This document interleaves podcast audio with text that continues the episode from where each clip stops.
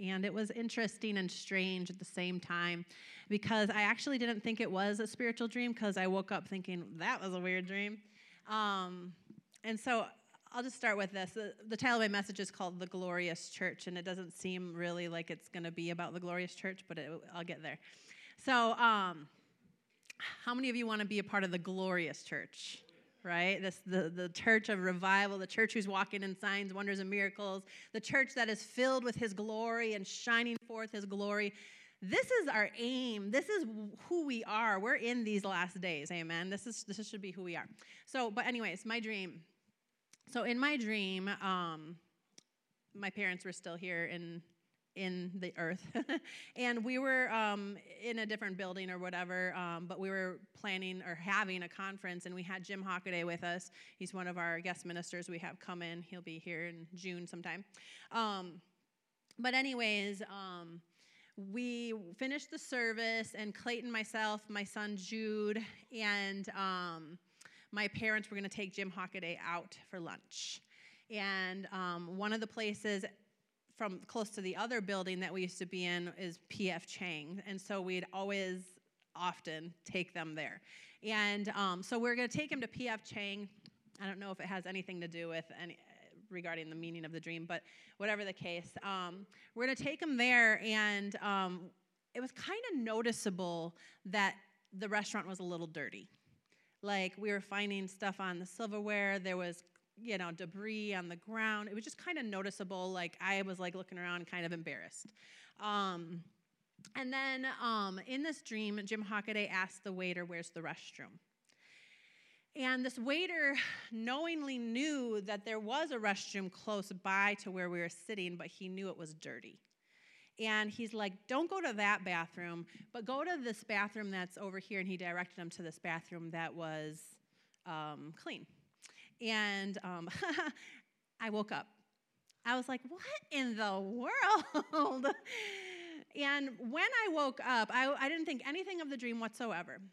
And funny because it's the actual message. But, anyways, when I woke up, um, didn't think anything of the dream. I was like, weird. Um, I don't know if you've ever had uh, prayed before bed and asked the Lord to speak to you in the night, and then you have a really weird dream that seemingly isn't spiritual, but then it ends up being. So this was the case. And um, I prayed that night. I was like, Lord, I really want to hear from you in the night season. Like, I ask you for a spiritual dream. And um, whatever the case, the Lord's been speaking to me on this topic. If you were here Wednesday night, He was speaking to us. Um, very simultaneously, um, Austin was leading, but God had spoken to me the day before about purging our vessel about cleansing our vessels so that it would be a vessel pure and holy, fit for his use, right? So God's been speaking that to me, but I didn't realize this dream was anything to do with that.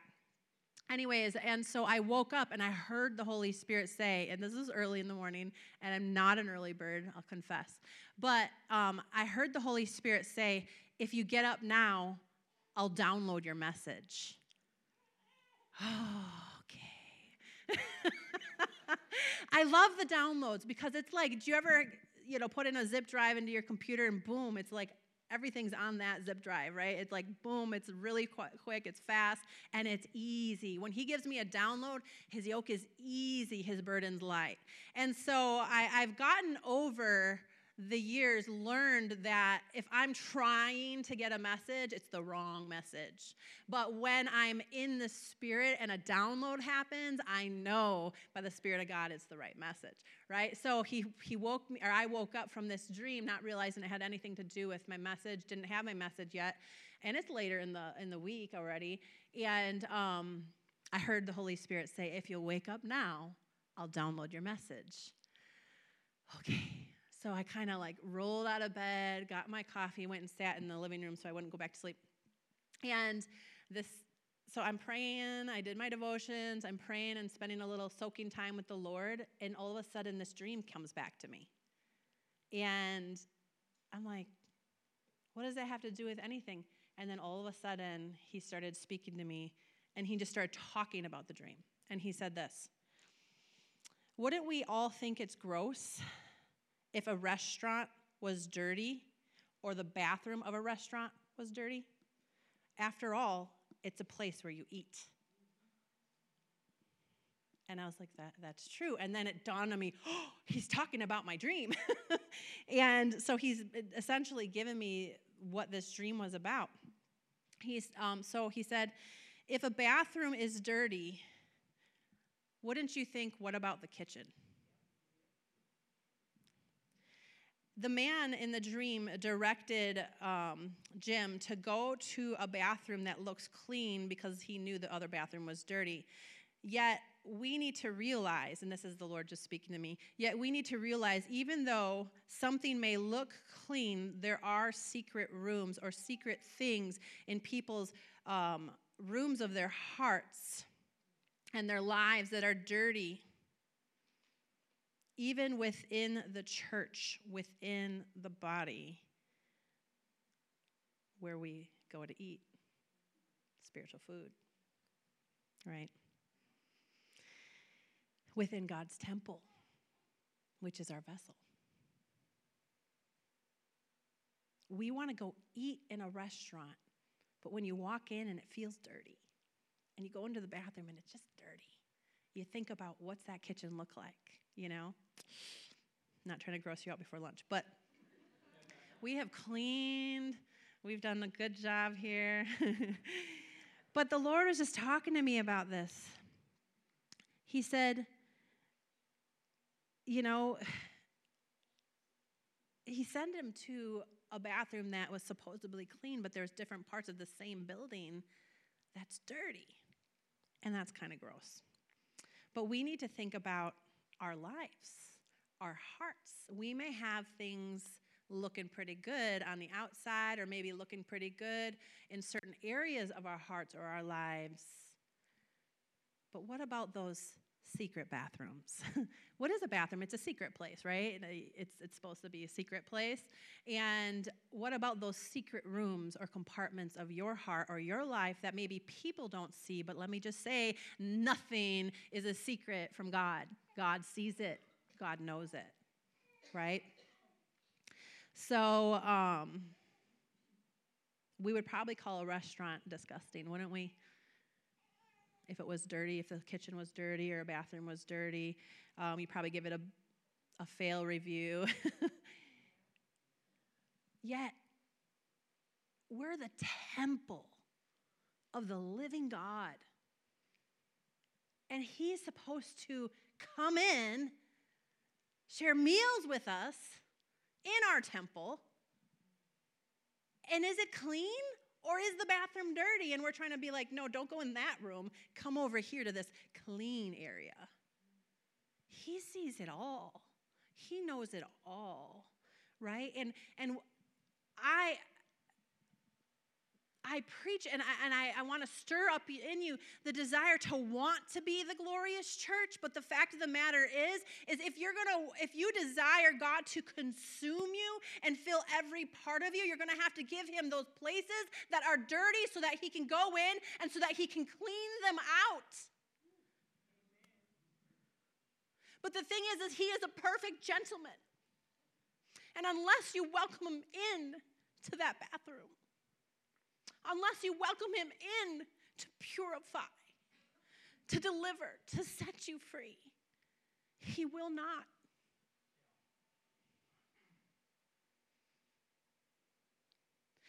I, I just think about Adam and Eve. You know, they were clothed with the glory of God. They were clothed with the glory of God. And what did sin do? It caused them to hide from the presence of the Lord. It didn't cause them to run to the presence of the Lord. And then it caused them to want to cover up. You know, they're covering themselves up with leaves and they're trying to cover up sin. They're trying to look on the outward as presentable and clean and pure and holy and ready and fit for the master to use them, right? That's what they were doing. They were trying to make it look like everything's okay. How often do we come through those doors and try to make it look like everything is okay when it's just not? And God knows. And I'm not saying stay outside. this is a place you need to be so that God can do a work and his anointing can destroy every yoke of bondage and set you free, right? But we need to realize we're not fooling God. And he wants you to be the glorious church. He wants to shine his light through you. He wants to, to stir up the gifts of God in the inside of you. He wants to use you as a vessel, honorable and fit for his use, but you must welcome him in. And, and, and in the dream, Jim Hockaday is kind of like a symbol of God. You know, he, he's a minister. So in my in my dream, he's, he's, he's with us, and it's embarrassing that he's seen the dirtiness in this restaurant. And here we are, children of God who have the God, the, the, the, the one who created the heavens and the earth, living and abiding on the inside of us. And we should be embarrassed if we're allowing things that are unpure, unholy, not cleanly to the Father. Because He does see it. There's no getting around it telling Him to go to only this place or that place in your heart or in your life. He sees the dirty. He loves you anyway, but he sees the dirty, and that place he cannot fill unless you let him in to clean it.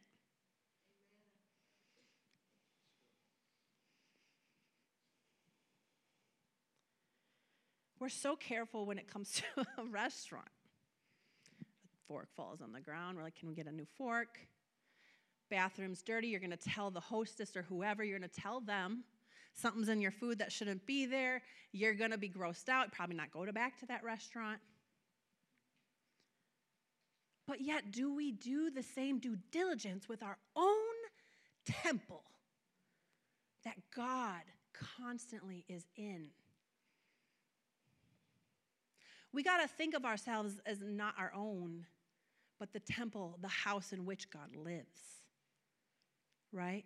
So we're talking about our temple keeping us clean and pure and holy, but then also the temple the, the, which, we, we, which we come together to worship in. If we keep our house clean, then the temple will be clean. The house will be clean. In 1 Corinthians 6:19, he says, "Don't you realize that your body is the temple of the Holy Spirit who lives in you? He lives in you." How many of you know that the ones who live in your house know the dirty spots? they know if you need a vacuum, they know if the dishes aren't done, you know, they know if different things aren't kept. Well, he lives in your house.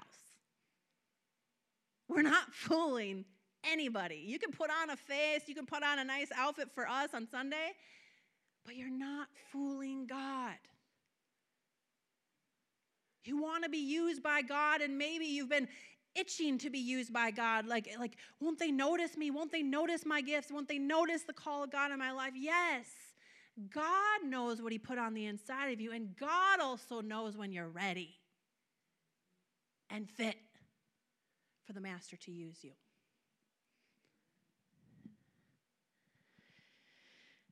So I just wrote down how often is the body of Christ concerned about the outward appearance, how we look to the world, how we look to other believers, but really it's not the outward that God is concerned with, but it's the heart of man. Why? Because he, we're his bride. And he's coming, and the word of God says, for a pure bride, one without spot or wrinkle. Clayton and I had a little discussion this morning about he's cooking this morning. I told him to wear this this. Um, did you bring it? You should be wearing it for me.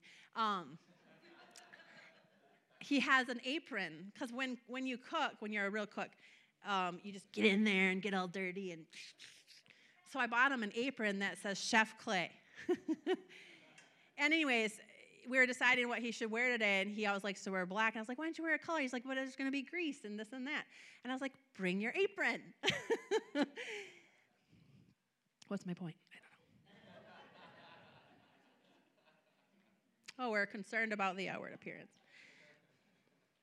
God is not concerned so much with the outward appearance, He's concerned with the heart. He's concerned with your temple, the house in which He lives. He's coming for a bride, and it says, one without spot or wrinkle.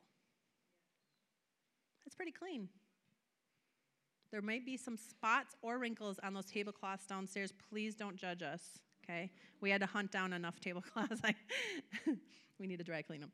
Um, they're clean, they just may be wrinkly. but he's coming for a bride that's without spot or wrinkle. That means one who has dry cleaned, one who has gone through the washing and the purification, one who has been careful to not let things in that will taint, that will poison, that will cause your water, the, the, the, living water that lives on the inside of you, to become dirty. Now, he, he we can't become righteous or holy on our own. So don't think that uh, you're not doing enough and, and, and you're not praying enough and you're not, you know, you cannot become holy or righteous by anything you could do. It, it's all by the blood of Jesus, right? And it's by the washing of the word. But here's where Christians don't understand and they get it wrong. Yes, Jesus died and he's not dying again. He died for all the sins, right? And, and, and, he shed his blood for all the sins. But the problem is, is most Christians aren't applying the blood. The Bible says, if, if you will confess your sins, then he will be faithful and just to forgive you from, uh, cleanse you and forgive you from all unrighteousness. So you have to apply that blood. It's not enough to know about the blood, you got to apply it. And let it do its work. Let Him cleanse you.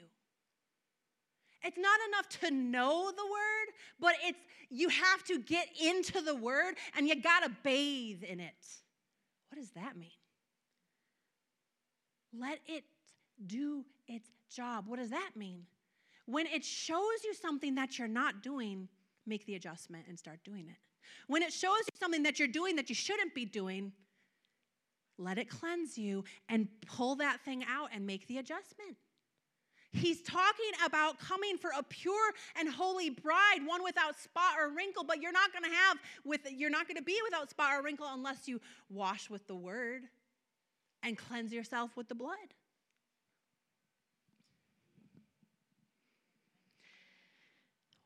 Why should we do this? Because God wants to use you.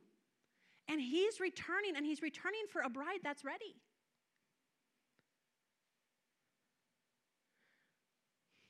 I don't think that there's anyone who absolutely 110% knows specifically this line that we should be walking, and, and if we're too far over here or we're too far over there, what's going to happen? Are we going to wait, going to have to wait? You know, like, I don't know, I don't want to get into the revelations.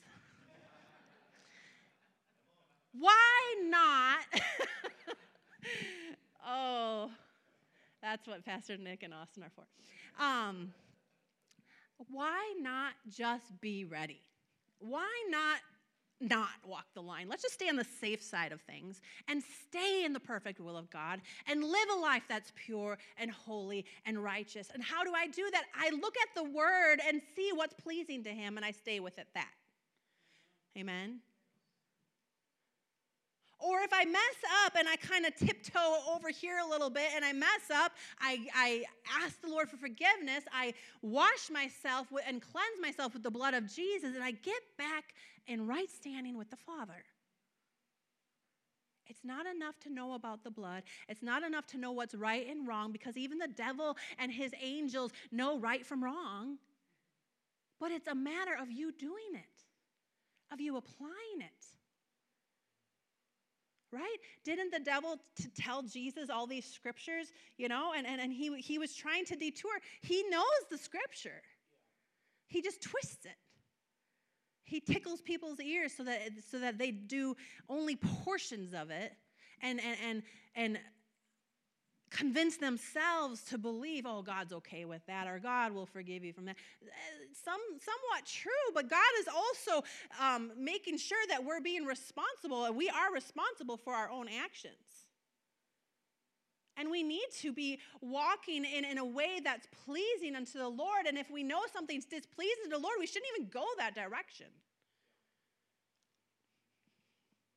Why?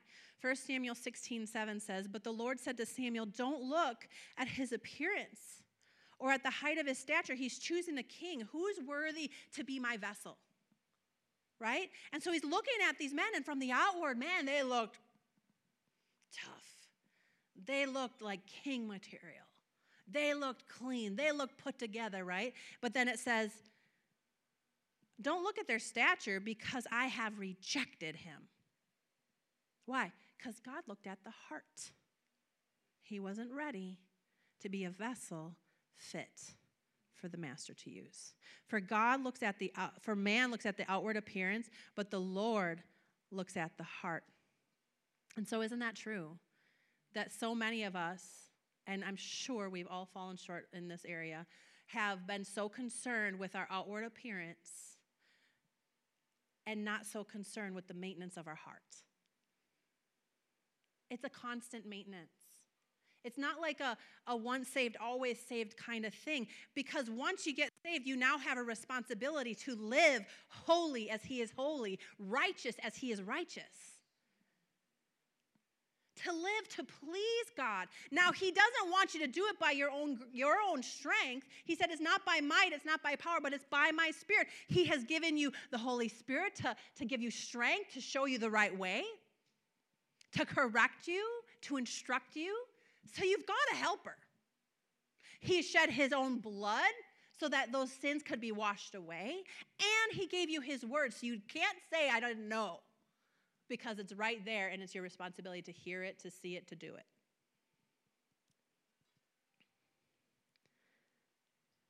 We should be really concerned with what God sees, what God knows and what's pleasing to the Lord. In Ephesians 5 26 and 27, this is the scripture that I mentioned a minute ago. That he might sanctify and cleanse her, talking about us, his bride, with the washing of the water by the word, that he might present her to himself, a glorious church not having spot or wrinkle or any such thing, but that she should be holy and without blemish. Well, that sounds pretty, a pretty high bar. well, that doesn't mean you should just like give up and not strive towards it. Like I said, He gave you the Holy Spirit. He gave you His power. He gave you His anointing. He gave you His instruction. He gave you His teaching, His guidance, right? So we've got this massive, awesome helper to help us do that. He didn't leave us alone to do it. But then he also gave the word, which, by the way, has power to divide soul and spirit, joy and marrow. I mean, I mean, his word is power. And when we apply it or speak it or do it, it has power to shift things in the spirit. And he gave us his blood so that if we find ourselves and we, uh, we've fallen into sin, and I don't think anybody can just fall into sin. It comes first as a thought, then you gave place to the thought, then you go give place to doing it. So if you're not doing the word to begin with, which is cast down the thoughts and imaginations that are contrary to what God wants, if you're not doing the word at first, then you're going to get into sin. But if you get into sin and you didn't do the word and you get into sin, then he says, then use my blood. He's always given us a way to get back to being a pure bride. And that's who he wants. Who wouldn't want a pure bride, by the way? I once used this example, I'll throw it out there again. You know, who would want a bride who partied all night the night before? I mean, the world might, I don't know, but partied all night the night before, slept in the clothes that she wore the night before, woke up, she's waking up late for her wedding day. She doesn't brush her teeth. Her breath stinks.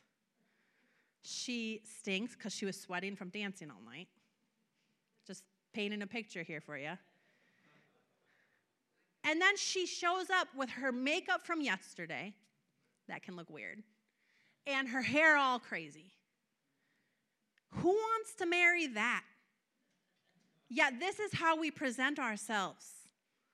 If we're allowing sin in our lives, we're, we're doing the things that the world does, we're not washing ourselves with the word, making the adjustments we need to, to do by, by hearing and doing the word. We're not confessing our sins, and so therefore we're living in sin. That's living in sin when you're not willing to repent and turn back to God and live right. There can be Christians who live, who live in sin. It's not pleasing to God. He still loves the sinner, but he hates the sin. Why? Because sin is what separates us from God. And he's coming for a bride that is separate from the world. So Paul pleads with us in Romans 12:1. I beseech you therefore brethren by the mercies of God please by the mercy of God present your body to God as a holy living sacrifice holy and acceptable unto God. This is the true way to worship. This is your reasonable service. This is not asking too much, is what he's saying. He gave us everything. He gave us his word to wash us and to, to adjust us. He gave us his blood and shed his blood so that you could be clean. The least you could do is use the things he gave you. Wash up with the word cleanse up with his blood, and live to please God. I have to show you this. I beseech you, therefore, brethren, by the mercies of God, that you, that you, you have a part to play.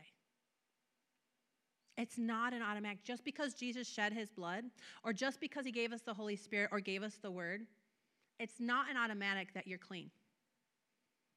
Let me ask you this. Maybe I shouldn't ask. How many of you have showered in the last couple days? Good. Woo. All right. Just knowing about the shower, was that enough? Or did you actually have to go physically get in the shower and grab some soap and scrub up? Yeah. We have a part to play to clean and purify our vessels. He gave us the soap, He gave us the water. But it's our job to make sure that we're presentable. And if you're not, it's like you're not taking showers and you stink. You're a stinky temple.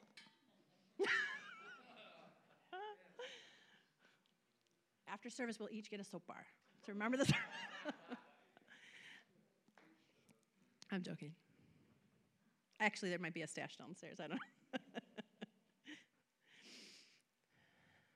a whole bunch of Bibles.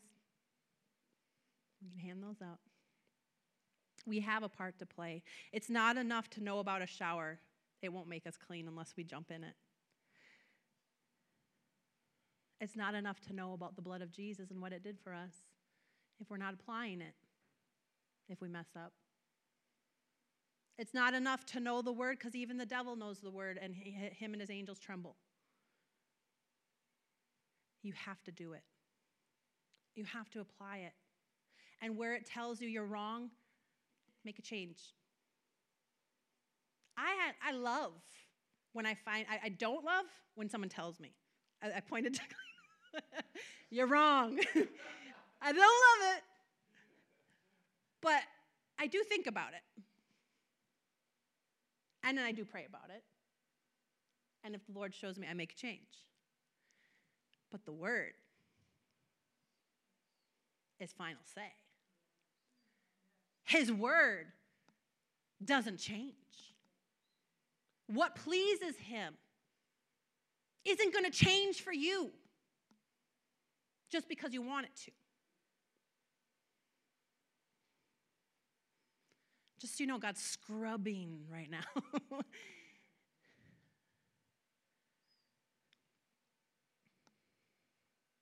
Let it wash you.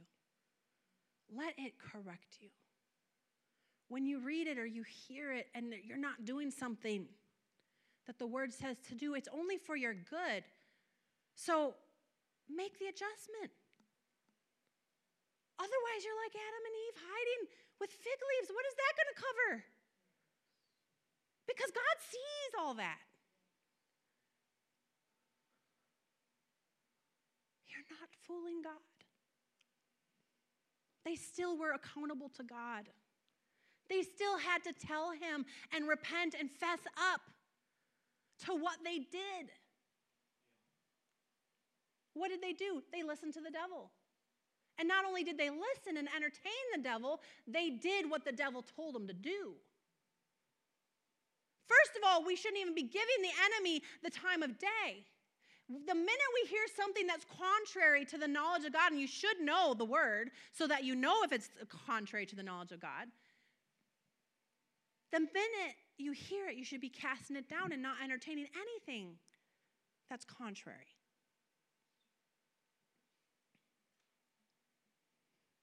And they did that. So they hid themselves because they were embarrassed, because they were dirty. How could I get all of that from a dream of having Jim Hockaday at a dirty restaurant? I started laughing when I realized what the download was all about. And I was like, God, you're so great. So we have a part to play to apply and let the word wash us. You know, you got to meditate on the word, even that just one passage. We could breeze right through it and not realize that the word of God is what cleanses us and keeps us holy. The blood of Jesus was shed for us, but if people aren't using it and aren't applying it, it's not going to do them any good. There's people out there in the world that aren't applying it and it's not doing them any good until they receive what he did for them on the cross, right? The moment we receive what he did for us on the cross, he cleansed all of our past sins. But now it's our job to keep ourselves pure. To for you to present your body as holy. How can you do that unless you're keeping yourself holy through the washing of the word? Through the confessing of your sins and applying the blood of Jesus. Nobody wants a dirty bride. They want one that's washed, that's prepared, that's ready. Brides will spend two years preparing.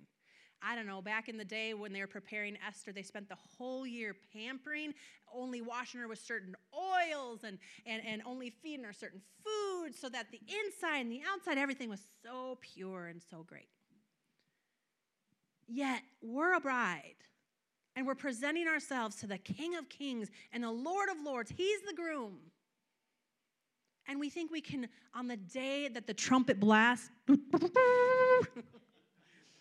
we can roll out of bed totally unkept, unholy, unrighteous. You're not going to have a heads up, by the way. So it's up to you to keep holy, keep pure, keep letting the word make adjustments in you so that when that day comes unannounced, you come before the judgment seat of Christ and you hear, Well done thou good and faithful servant. Like the, the men with the talents, you have taken care of the vessel I gave you. You have been used for my glory. And you even purified yourself so that you were ready for my return.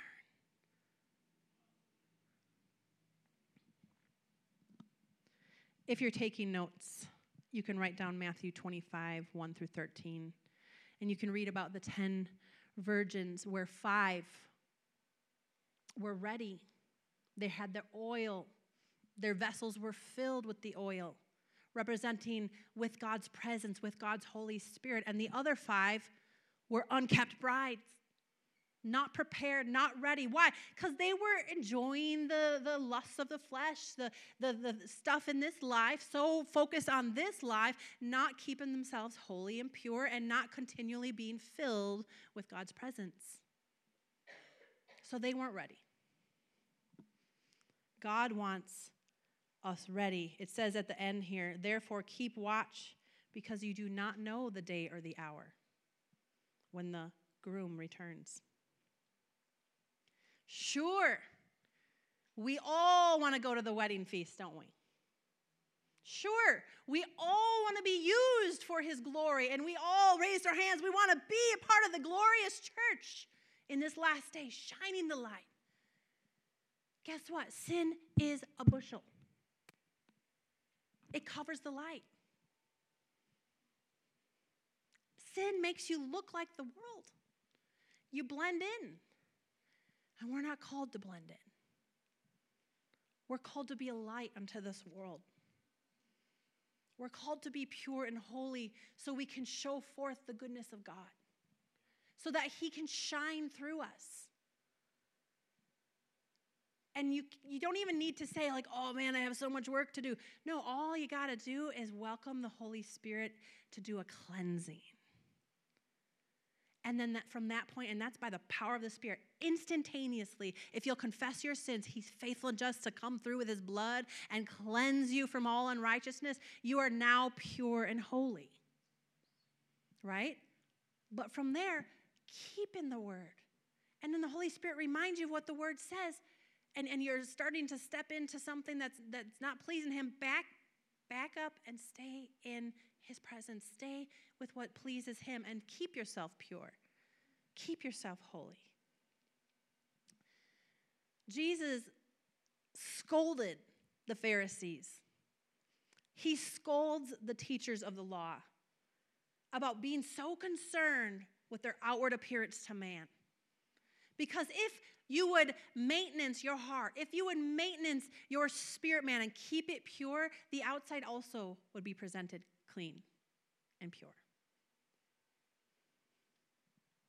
So he says in Matthew 23, 25 through 28, Woe to you, teachers of the law and Pharisees, you hypocrites. I don't know, I don't want to be called a hypocrite. I don't want to come here and preach the word, but then I have all kinds of dirt on the inside of my temple. That's what they were doing. That's what Jesus was saying to them. You're here you are. You're you're preaching the word and, and from the outward appearance everybody thinks that you're doing what is right. But yet on the inside I've been trying to tell you you're not you're living to please self. You're living for pride. You're living for this and that. Woe to you teachers of the law, you Pharisees, you're hypocrites. You clean the outside of your cup and dish first, but the inside is full of greed and indulgence. It's like when you do your dishes and there's crusties on the inside because of the cereal or spaghetti or you left it in there dirty overnight and it crusts. I don't know anything about that. He's telling them they're crusty. You've got dirt on the inside and you just wash the outside, but yet the inside is still filled with grossness. He said, You're blind, you Pharisee. First clean the inside of the cup and the dish, then the outside will also be clean. Woe to you, teachers of the law and Pharisees, you hypocrites. This is the portion of scripture that spoke to my dad when he got saved.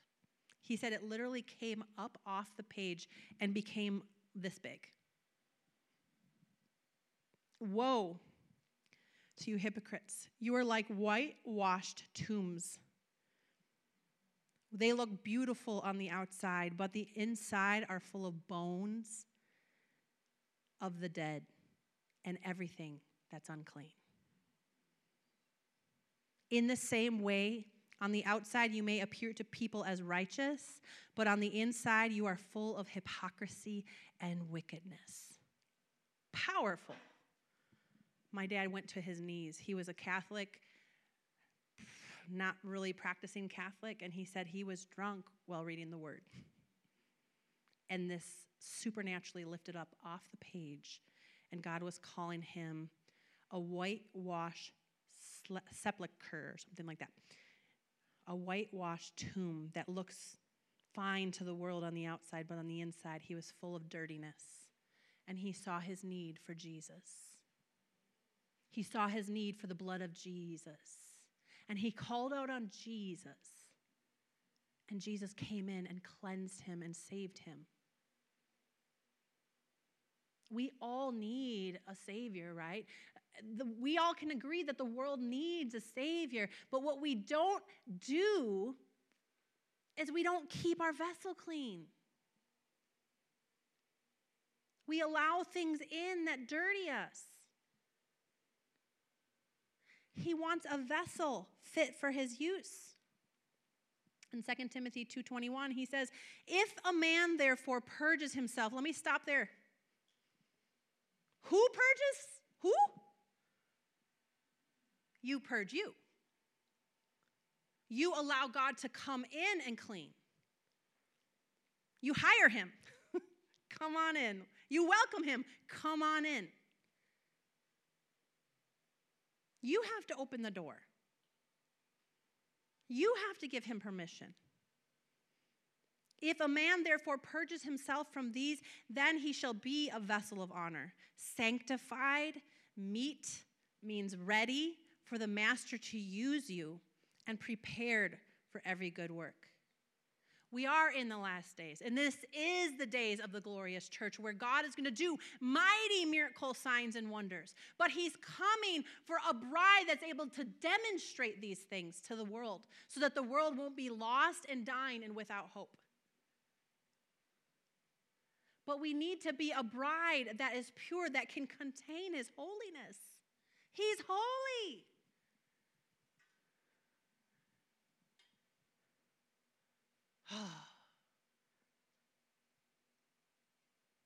we are not our own. We are his temple. Keep it clean. If it, if it, if it means, I'm going to use myself as an example. If it means a little less housework and a little more inner housework, then do that. It's more important.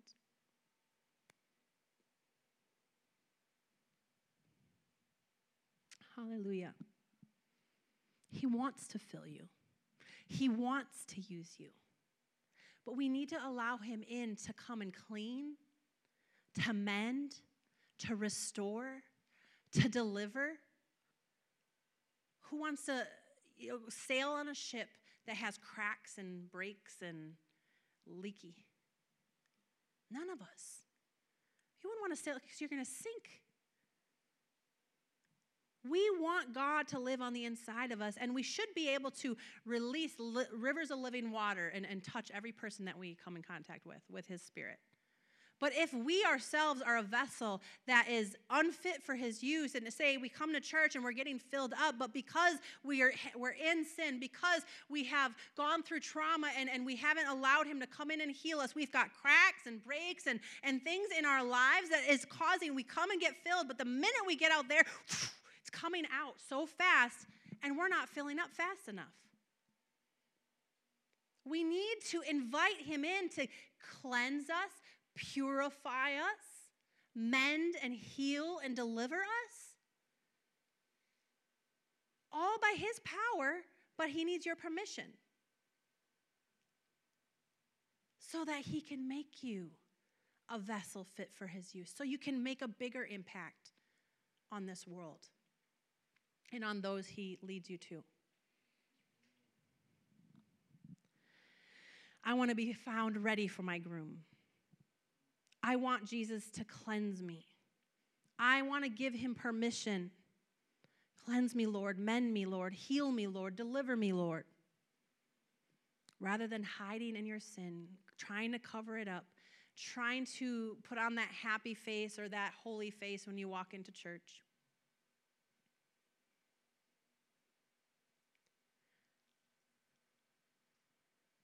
I know why you sit in the back. No, I was kidding.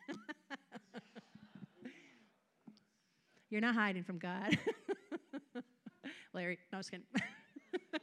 it's my father in law. we should come prepared and ready. So that when we come to church, all that happens is God fills us. Not that we're never going to get, you know, a little slap here and there from the Lord. Straighten up. But when we come and we've been maintaining our own lives and, and coming and, and we messed up, we confess and we get right with the Lord. And we're on our knees throughout the week and we're welcoming Him to, to purify us and amend us and heal us and deliver us. Then, when we come to church, we're coming and we're being filled up and we become a supply. And we, we start overflowing with His glory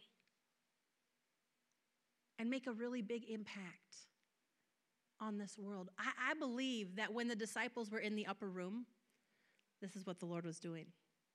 He was healing because some of them had broken hearts for what they've gone through in life, because stuff happens. He was delivering because some of them had opened up to, to attacks of the enemy through sin. He was delivering and, and, and he was setting free. He was preparing their vessel to be ready and fit. And finally, he was about to fill them. And when he filled them, because they were ready, because they were purified through the word, and, and by the Spirit of God, he was cleansing them, and, and by the blood of Jesus at this point, he was able to wash them clean. Then, when he came to fill them, they were overflowing. The Spirit of the Lord set upon them, and they went out and turned the world upside down. Why? Because they were a pure bride because they were vessels fit for his use. Why do we think that the church doesn't operate the way it did in the book of Acts? Why is there only a sporadic few? I, I believe it's just because we have not maintained our vessel the way we ought to. Because we're waiting for God to do it when we have a part to play, which is welcoming Him in to clean and to purify. In Revelations 19:7, let us be glad and let us rejoice and let us give honor to him, for the time has come for the wedding feast of the Lamb with his bride, and the bride has prepared herself. Again, the ball is in your court. It's up to you to prepare yourself this is interesting. In each passage, there's something for us to do. We prepare ourselves, we purify, we purge. It's we have to welcome him to do this. It doesn't say the Lord prepared her, but it says she prepared herself. God has done everything he's ever going to do. Jesus died and shed his blood already. He gave us his word. There's not another word. So now it's our job. Wash with the word, cleanse with the blood, make adjustments in our lives so that we're vessels fit for his use. In 2 Corinthians 11, 2 and 3, the Lord and, and Paul saying, I am jealous for you with a jealousy of God himself. I promised you as a pure bride to one husband, Christ. But I fear that somehow your pure, undivided devotion to Christ will be corrupted, just as Eve was deceived by the cunning ways of the serpent. Don't be deceived by the enemy, but be constantly maintaining your vessel, presenting yourself as pure. If something impure, unholy, you know, comes across your, your site on, on YouTube or on, on Facebook or on, you know, a joke that somebody's even telling you. Don't let it in. If you, if you give way to it too much, ask the Lord if it grieves your spirit, if it grieves the Holy Spirit, repent right away. Get back in line. Don't let it go on and on. We're not saved through our own righteousness. We're not saved by works, but we stay pure and holy by our own maintenance, welcoming Him to cleanse us. purifying our hearts. In Psalms 119 11, David said, I have hid your what? Word in my heart so that I might not sin against you. That means the word helps us to not sin. How? It shows us the right way to live. So, what's our responsibility in that? Just to know it? No, to make a change. Let it purify you, let it wash you, let it change some things. In Psalms 119, 105, and 6, David said, Your word is a lamp unto my feet and a light unto my path. Listen, I've promised it once and I'll promise it again. I will obey your righteous regulations. His word shows us how to live righteous. Let it show you. We're not saved by our own righteousness, but by the blood of Jesus. We must apply it. We must confess our sins, as 1 John 1 9 says. And he's faithful and just to forgive us if we'll confess them.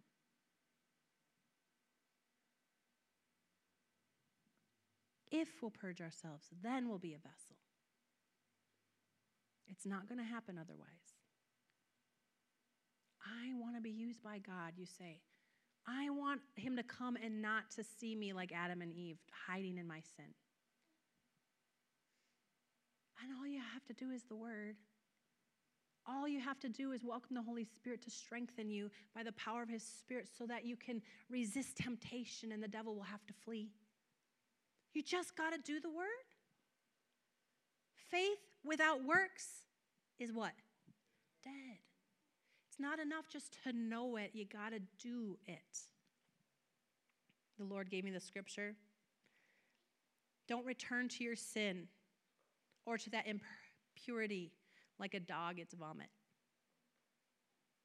I heard this in my spirit, and I was like, I'm pretty sure that's a scripture. Proverbs 26 11. Sure enough, as a dog returns to his vomit, so a fool repeats his foolishness. How often have we sinned in the same area over and over and over again? That's that scripture. Returning to its own foolishness like a dog does its vomit is so gross, and we try to catch him when Teddy goes out, goes to the bathroom, and then tries to eat it. That's grosser than the vomit thing. we had to watch him go and say, Get in here. Don't return to the grossness that comes out of you. Don't return to sin that has already tripped you up in the past. It's as gross and as ugly and as disgusting as a dog returning to his vomit or otherwise. Don't do it. That's what the word says. So, next time you think about doing that thing that you've fallen into before, say,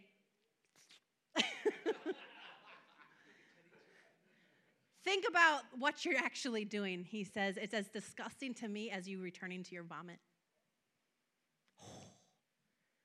Let the word purify. Something like that should change your life. Oh, Lord Jesus. Two more scriptures, and then we're just going to give God a chance to cleanse us. You're going to leave here holy. You're going to leave here pure. You're going to leave here righteous. Why? Because you're going to act upon the word and you're going to welcome him in to do a cleaning. You're going to open up those back hidden bathrooms that you were hiding from him. I wasn't like pointing you out, but if you have a bathroom,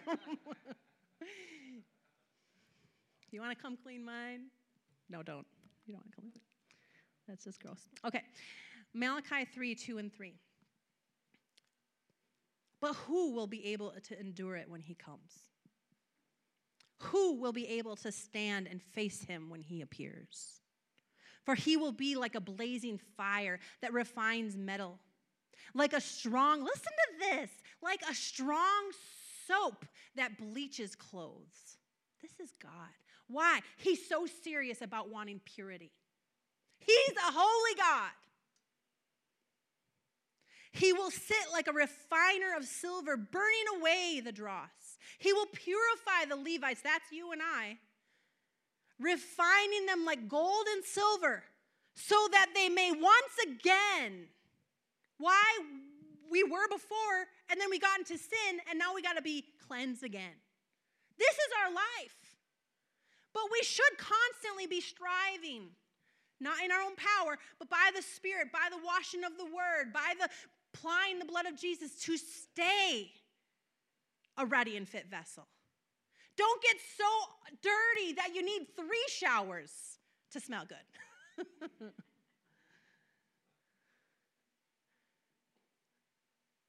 that you need to overnight in that tomato bath to get rid of the stink. Am I making a point? Like a strong soap that bleaches clothes, he will sit like a refiner of silver, burning away the dross. He will purify the Levites, refining them like gold and silver, so that they may once again offer acceptable sacrifices to the Lord. Church, present yourself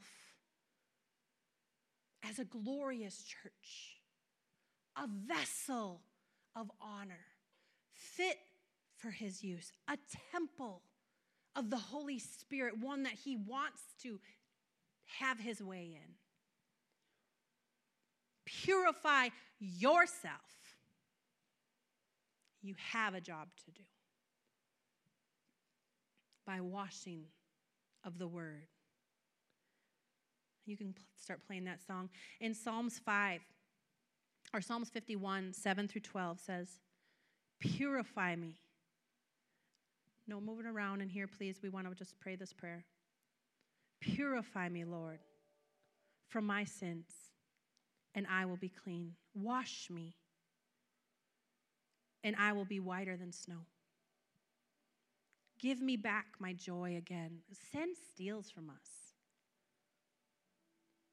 Give me back my joy again. You have broken me. Let me rejoice. Lord, don't keep looking at my sins. Remove the stain of guilt from me. Lord, create. This is your invitation. Lord, create. Welcome you in. Create in me, once again, a clean heart, a pure heart. Renew a loyal, clean, ready, fit vessel kind of spirit within me. Lord, don't, don't banish me from your presence. I want to live and abide with you. Don't take the presence of your Holy Spirit from me because whenever we're in sin, it, it just it, it divides us from his presence. Don't take it from me. Lord, restore to me the joy of my salvation. Restore to me the joy of knowing I'm in right standing with you. And Lord, make me willing to obey your commands.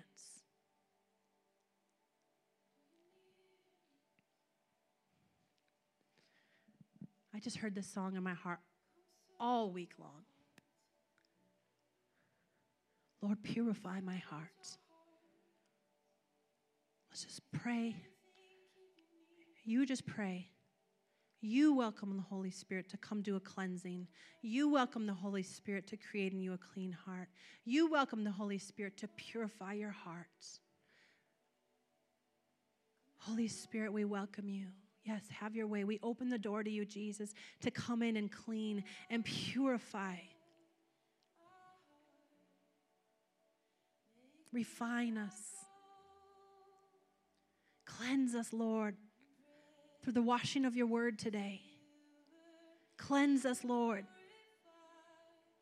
Through your blood, we just come before Him and, and actually confess anything that He's showing you that it's been wrong. Confess it to the Lord. Lord, I repent. Lord, I am sorry. Lord, I'm turning from that. I'm going to get back on the right track right now.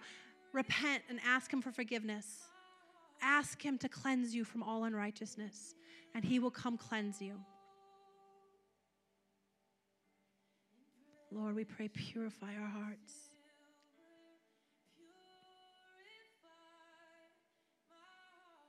Purify our hearts.